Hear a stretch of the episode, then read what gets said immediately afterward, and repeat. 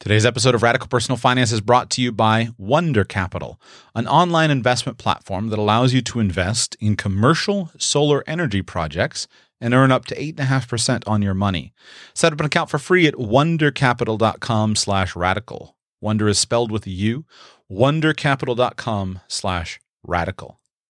Today on the show, I'm going to share with you a resolution that I've reached in my mind on how and why I think about debt and debtlessness. It's been a conflict here in my thinking and in my advice, and I think I've finally resolved the issue. Let me share it with you.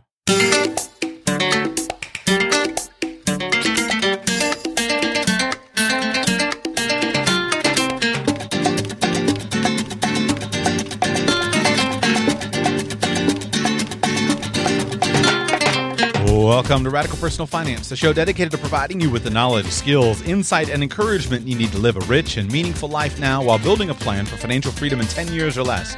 My name is Joshua, and I am your host.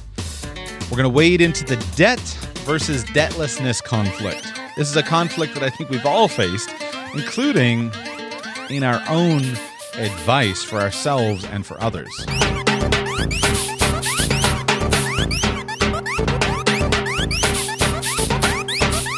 If you start talking about the world of debt, you wind up opening up a can of many different opinions, many different perspectives.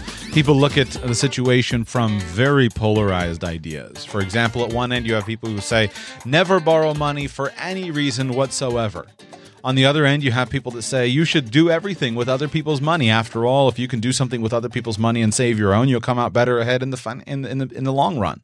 And there are people all through the middle. You have people who talk about good debt and bad debt, consumer debt and investment debt, housing debt, fixed rate debt, variable debt, etc. How much debt is enough? How much debt is too much? How much debt is ideal? And the opinions are numerous. My problem is I see many of the different arguments, and I've always struggled with how to reconcile these. I noticed this very significantly um, about a month or two ago on a Friday Q and A show. I had a caller that called in and asked a question about paying off student loans and mortgages towards financial independence, and I gave conflicting advice in my answer, and I heard myself change my advice to her in the middle of the call. The scenario was that she was in her middle age, I don't know, 50, 60, something like that. And she had recently gone back to school, gotten a degree in a more advanced field that would open up to her a higher earning opportunity. And she and her husband at this point had uh, student loans from her new college degree that she had gotten and a mortgage on their house. They had not saved a lot for retirement, and so they were kind of sitting down and making a new plan. And her question was Should I pay off my student loans and my mortgage aggressively, or should I focus on my 401k? And in the beginning of that call, I specifically said to her, Well, if I woke up in your shoes, I'd pay off my debt as quickly as possible. But then I started asking more questions. And as I asked more questions, I came to a very different conclusion found out that the student loans and the mortgage were had been refinanced at low rate fixed interest uh, mortgage payments. I found out that she and her husband had some goals to travel and do a few different things. I found out that they had no children or other dependents that they were responsible for. I found out some more details of their situation. And at the end by the end of the call i had uh, changed my advice. I had given her uh, advice that said you should probably just pay the minimum payments on your student loans and on your mortgage payments and focus on saving and investing. And my rationale to that advice was her mortgage payments are a secured debt, secured by the house. It was very favorable uh, mortgage terms, fixed rate, low rate, uh, possibly tax deductible if they itemized their taxes. So it was under favorable terms and it was backed up by uh, an asset. Her student loans had been refinanced at a low rate, fixed rate. Uh, the student loans, of course, are not backed up by a hard asset, but they're also debt that she incurred personally for herself so therefore it wouldn't be inherited by anybody. And there would be opportunities for her to save into her 401k, which would be protected from the claims of creditors. And uh, she also and her husband would be receiving Social Security income. So, from a worst case scenario, they would put themselves in a situation where their assets were going to be protected from the claims of creditors, even including that student loan, uh, if they were to somehow fall behind. They were in a situation where Social Security debt was safe, sorry, Social Security payments are safe, and also they would have their money in a 401k. And they had plenty of, she had plenty of income. They could cut, service this debt, and the rates were relatively low that they could just plan to pay for those over time. So I gave the advice that said I would just pay the minimum required payments and save all of the extra.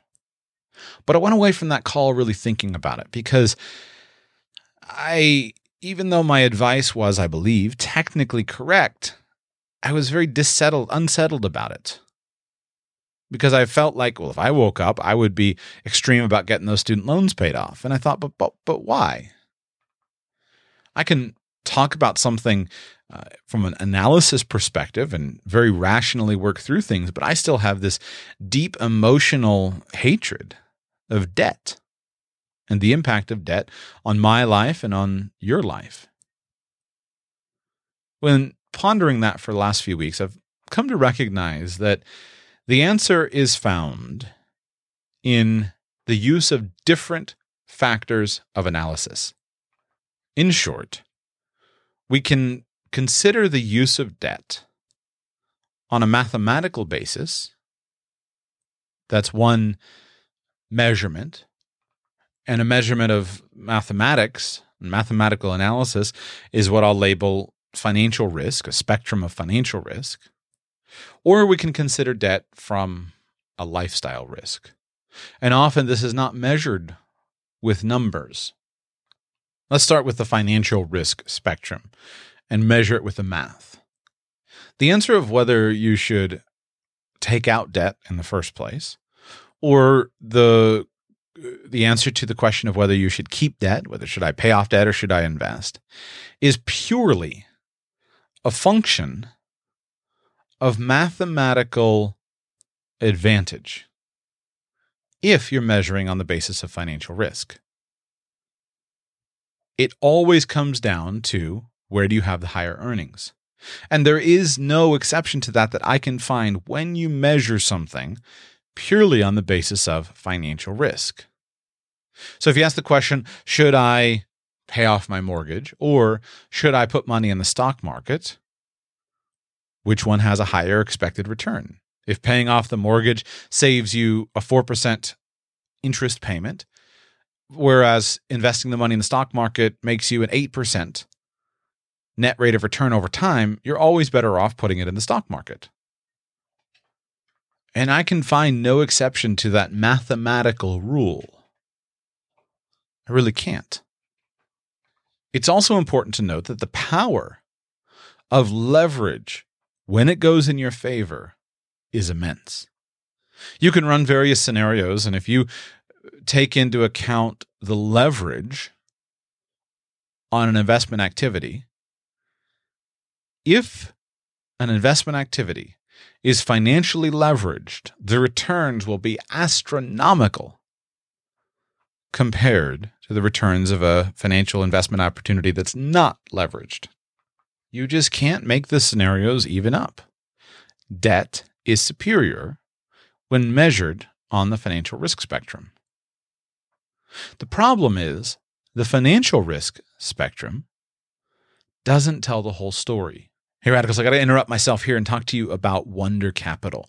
Spent some time on the phone last week with uh, a representative from Wunder Capital, and I was really intrigued to talk to them and find out about what they are doing uh, over there at this uh, relatively new company. Uh, obviously, when they reached out to me to do an ad, I, I, you know, talked to them, immediately got in touch with them, and kind of just tried to learn about and do a little bit of a vetting process. And I was really fascinated to learn about their business model. The solar energy marketplace has really taken off in past years as, as equipment has gotten cheaper, et cetera. Many more people are adopting, uh, been tremendous progress in the solar energy market. But the founders at Wunder Capital saw a problem that there was lots of stuff happening on the homeowner scale, the individual scale, and there's probably lots of stuff happening at the massive industrial scale. I see government buildings and whatnot around me constantly putting up huge solar arrays. But as far as the large commercial scale, there wasn't a lot happening in the marketplace, just not really growing. And they figured out that the major problem there was capital, capitalization. It was hard for business owners to find the financing for solar projects. And even though there were good savings there, it was also hard for them to figure out how to underwrite those loans and how to do it and pull it out of cash flow, et cetera. So they came up with a simple financing model where basically they're providing loans for business owners and commercial projects that want to put in solar into their facility.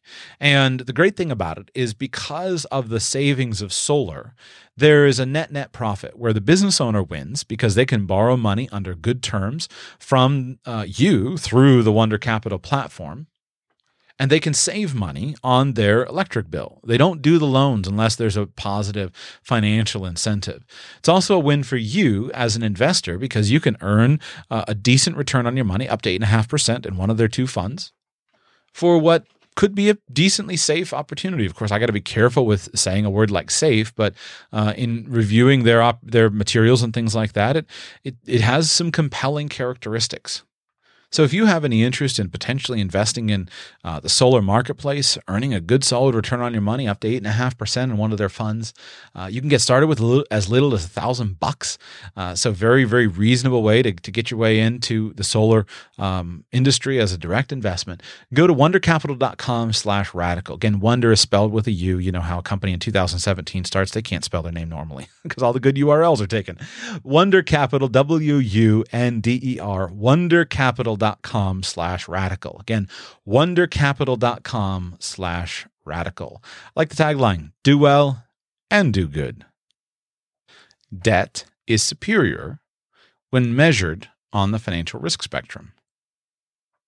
The problem is the financial risk spectrum doesn't tell the whole story because we all know that there are risks that go outside of what we can predict and there are risks that could impact us significantly. And these risks are not perfectly captured into a spreadsheet. I don't personally know how you can take a non mathematical risk and use it in some sort of risk adjustment formula. Of course, there are some measurements that the financial analysis industry has come up with that can be useful for measuring risk, but in general, they don't line up with the needs in your life and my life. They're broad scale, long term measurements. I don't know how to do that and adjust it to an appropriate scale for you and for me. And even if I did know how to do it, even if I were an expert in the formulas, I simply wouldn't trust them. I don't believe that the wizards are as wise as they would like to be perceived as. When I was in college, I studied the affair of the long term capital management fund, which almost destroyed, depending on who you believe, at the very minimum, destroyed Southeast Asia and almost brought the world global financial system to its knees. And it was a fund that was built by some of the smartest people in the world. And they thought they had measured all of the risk perfectly until something went outside of their risk model.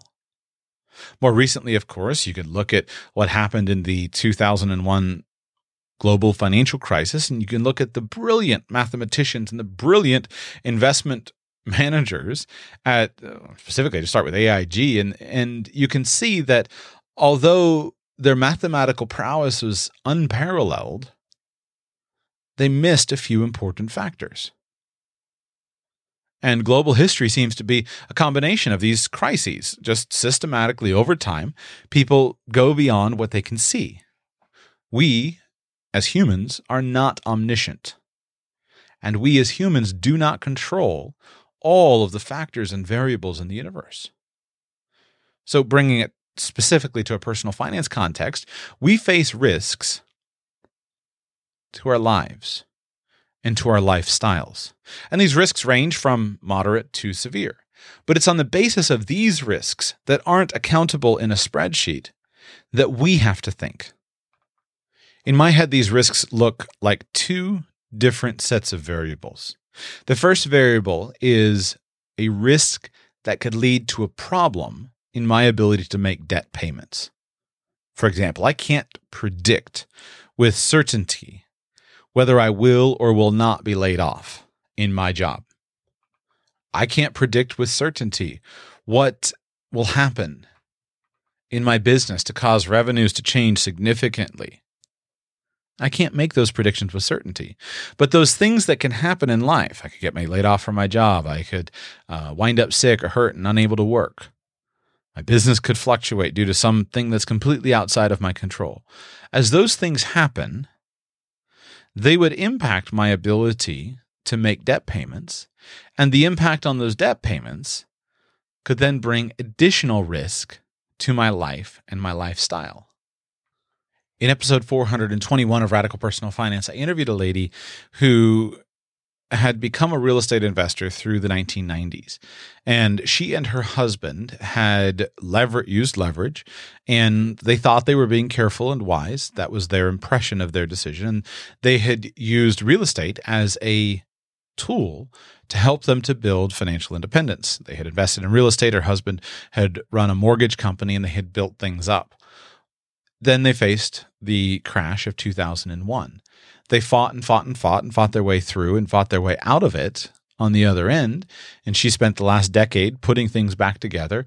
Uh, not last decade, six. You know, she's spent the last. She spent the last period of time. Forgive me. I, I just realized that earlier I said 2001 uh, twice, and what I meant was 2008. Through the crash of 2008, and so through the last decade, she's fought her way out of it. But the depth of the personal financial crisis that she and her husband went through brought such severe strain to their marriage that they wound up divorcing. Based upon her account of it, go listen to episode 421 if you did not hear it. Based upon her account of it, it was just a brutal process, horribly difficult for her and for her husband and for their children. That lifestyle risk is massive. How do you account for that?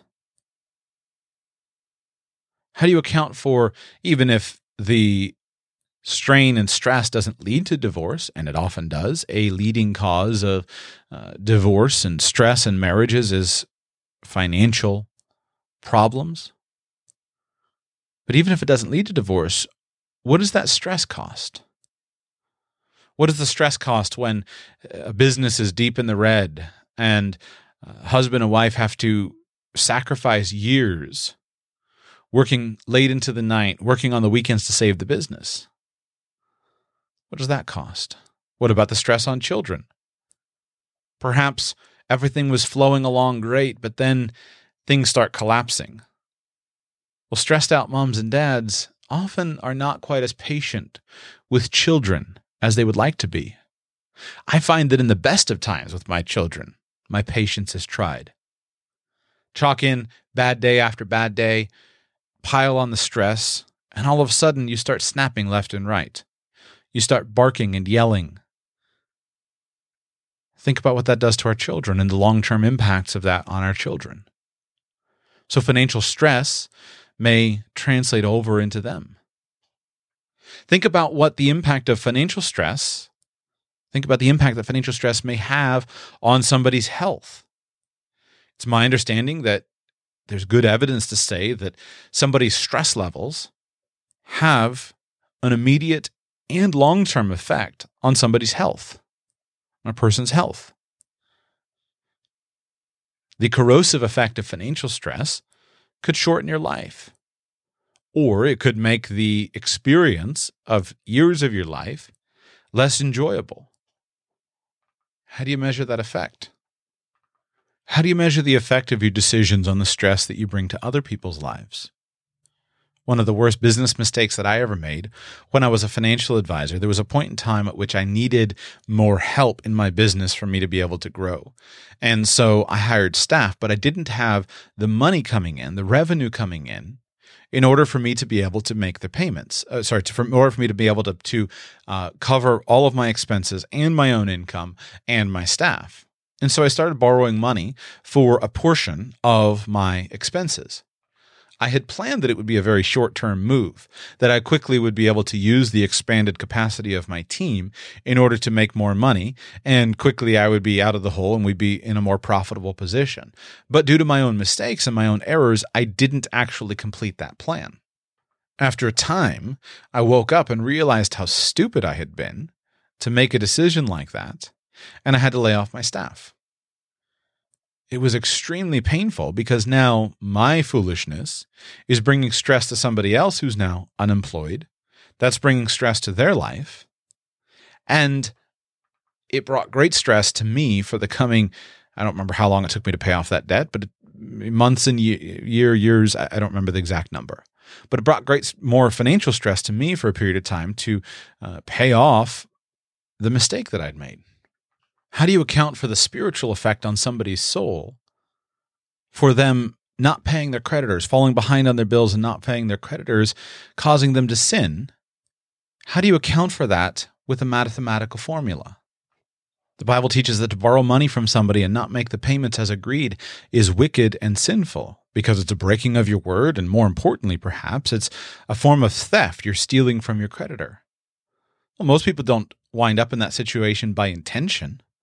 They don't wind up planning to do that. Certainly, some do. They say, let me go and borrow as much money from my credit cards as I can and then declare bankruptcy and not pay back my creditors.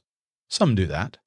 But my experience, I've never worked with somebody who's been in that situation. The vast experience, or the vast, uh, well, the, the, all of the experience that I've had working with people who are in financial stress, it's always come about to some degree unintentionally.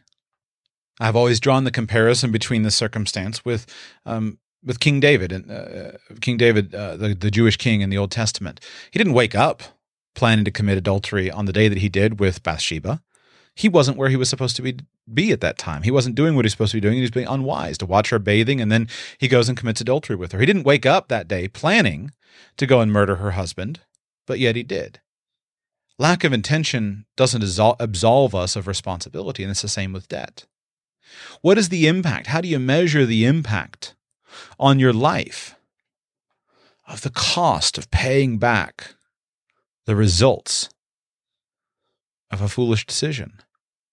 My grandfather, when he was a young businessman, I don't know the exact age, but I'm going to guess 30s, early 40s, had built a construction company. And he and his business partner had taken a contract to build roads in Texas. They had and owned various uh, power equipment, steam, uh, you know, uh, graders, bulldozers, etc. Well, they had taken this contract not rec- not realizing that the sand and the dirt that they were building roads with was going to destroy their equipment. And as they were building this road system, their equipment was destroyed by the the abrasion uh, of the of the sand that destroyed the tracks and, and basically they had to completely rebuild and buy brand new equipment to be able to finish the job they had used the money. Um, some of it was in debt. Farmers are notorious for uh, doing everything on credit. Uh, they had borrowed some of the money, and they had, I believe, they had to borrow more money to make the contract good and to finish out the contract that they had agreed to. Put them deep in the hole. My grandfather's partner uh, walked away, declared bankruptcy, and my grandfather spent the next, uh, I believe, about 30 years of his life paying back the creditors on the job that he had lost money on and he didn't escape from the from paying back those creditors until he was in his mid 70s. What's the impact of that stress over decades? All of these many examples are connected to the financial risk of debt. But none of them can be factored into the spreadsheet.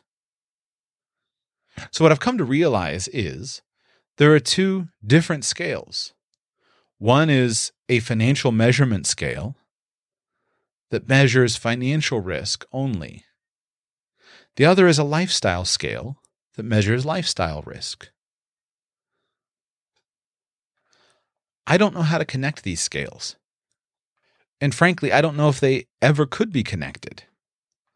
It seems to me like we think either on one scale or the other based upon where we are in life. When I was a young man, I didn't think in terms of lifestyle risk. I was a man, and so I perceived myself to be invincible. And I just simply thought in terms of financial risk. But even there, I wasn't thinking very much about the risks. I was thinking about the rewards. I was thinking about the fact that I didn't have a lot of money and I had to be the richest person um, in my peer group. And so, therefore, I needed to take big risks to make big wins. And I didn't have much of a conception at all of that scale of lifestyle risk. Fast forward a few years into my marriage. My wife doesn't care how many millions of dollars we have. She doesn't care whether we're the richest people on the internet or I'm the richest financial podcaster able to show everyone my balance sheet and say, look how well we're doing and show off to my friends. She just wants to be together with me and have peace in our home and no stress. This seems to be the pattern that I've observed in other marriages as well. Often, as men, we husbands think in terms of financial risk.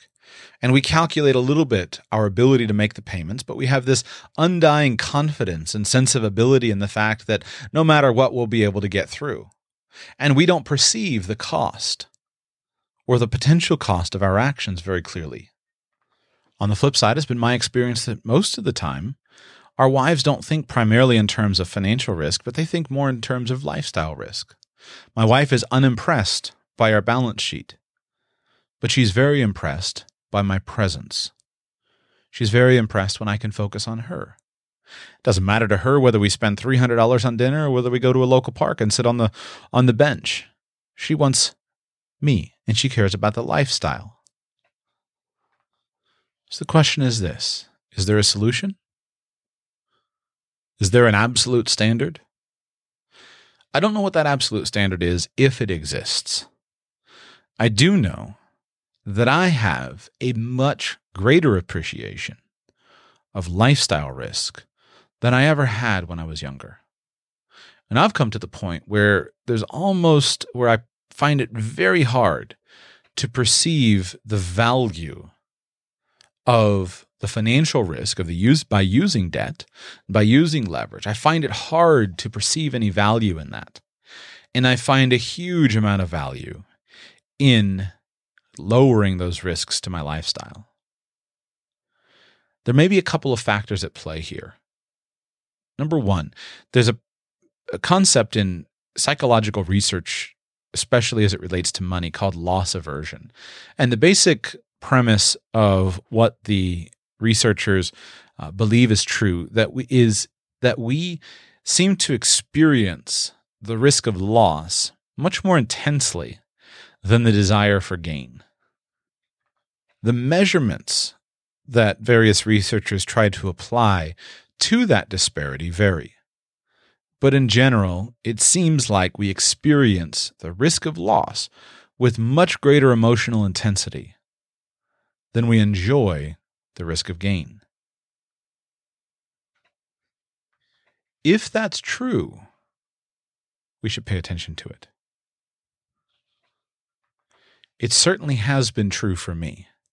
If I think through the pain of the many financial mistakes that I've made, especially those ones that were exaggerated in their impact by borrowing money, that pain was deep. Whereas the pleasure of good decisions, those times that I've made great investments and had great leverage, is small. As such, I've come to appreciate the lack of pain more than the pursuit of massive increase. I think the second factor has to do with the utility of wealth. There is a level at which the lack of money is deeply painful. You and I are not at that level. There are hundreds of millions of people throughout the world who are at that level whose stomachs are hungry and who are sleeping on the side of a street or under a cardboard roof or a tin roof of some kind. I have a couple of friends throughout the world right now who I have one friend who uh, is in the process of becoming a refugee in a, in a foreign country. He's desperately trying to sell his house. It's in the process of being taken over by the local government, and it's just an awful situation being targeted. I desperately wish I could help them, uh, doing everything we can. But there are people who are at that level of pain. You and I aren't there. Now, on the flip side, the uh, the, the the benefit of additional wealth, the psychological researchers seem to be in pretty good agreement of the fact that there is a, a limit at which beyond which greater wealth does not make that big of an impact. And many of us are there. Whether it is, was it $76,000 a year or not, I don't know. But I do know that if you have more money at the end of the month than you do bills, you're probably there. There's very limited. I have I, I don't get a lot more pleasure out of buying $150 steaks at a fancy restaurant than I do out of buying a $10 steak and cooking it myself. In fact, I usually prefer my own cooking. And that's the place that you and I are. So why take risk? Why take more financial risk that could significantly impact our lifestyle risk? Most of us, if we're conservative and prudent and diligent, most of us will have no problem being multimillionaires within a reasonable number of years. And all along the way, we can enjoy the peace of a life lived without debt. All along the way, we can enjoy the peace that comes with a low risk approach. I've had financial planning friends and I we've gone round and round on on um, Dave Ramsey, and usually it comes down to this question of debt. And a lot of times you won't get financial advisor to give you a straight story. But at the end of the day, most of us come down to the point of saying, you know what? You can't go wrong with not borrowing money. You can't go wrong. It's hard to screw it up. And even if you do screw it up, at least you're not clawing your way back from the red. You're just adjusting. You can't go wrong if you don't borrow money. I know for me, I'm a very different person today than I was, you know, 10, 15 years ago. And you, I would imagine, are hearing that clearly in today's show. But I've come to the strong conclusion that there's very little benefit from basically ever borrowing money and a whole lot of downside. What you should do with that, I don't know. Uh, there are we all have to make individual situations, and I still can't get to the point where I take a hard line stance on it on an arbitrary, you know, bright line basis. Never borrow money. I can't get there. I'd like to get there. It'd be a lot easier to have a hard line stance, but I can't get there because I can't justify and support that position.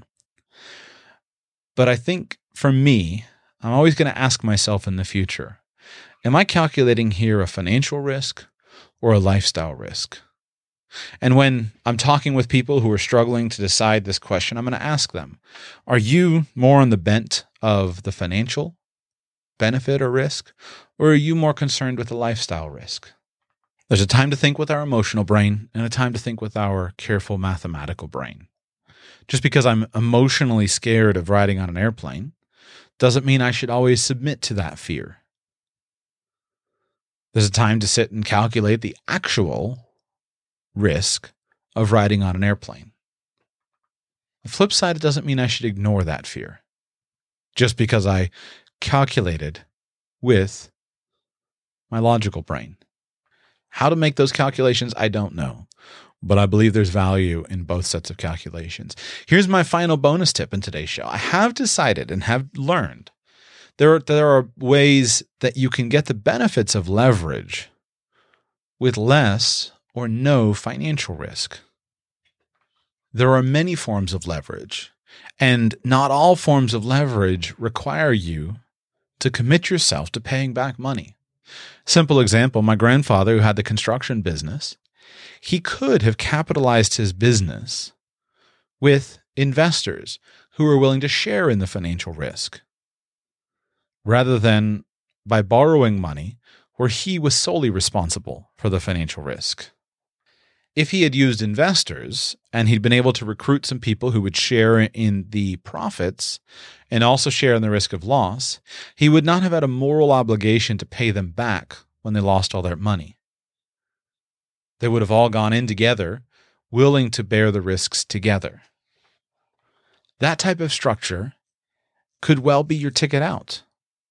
Why commit yourself to a moral obligation of paying somebody a certain amount of money on a certain schedule if you can find another way to capitalize your business by sharing the risk with other people who go in with eyes wide open? Why presume upon your future that way? And I've learned that in general, by avoiding debt, I make better decisions and I find more interesting ways to leverage my actions. That's a topic for another show. but I hope today's show has been useful to you.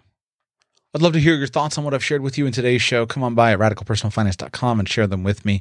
Uh, I don't know how to reconcile these things. This is, in some ways, kind of a draft idea, but it's something I've realized in my own mind that I'm operating on two different scales that have a hard time touching. If you know of a way to recon, rec, uh, reconcile these things, or if you know some sort of mental model that would be useful to me, come on by radicalpersonalfinance.com and tell me about it, and I'll be back with you soon. This show is part of the Radical Life Media Network of podcasts and resources. Find out more at radicallifemedia.com.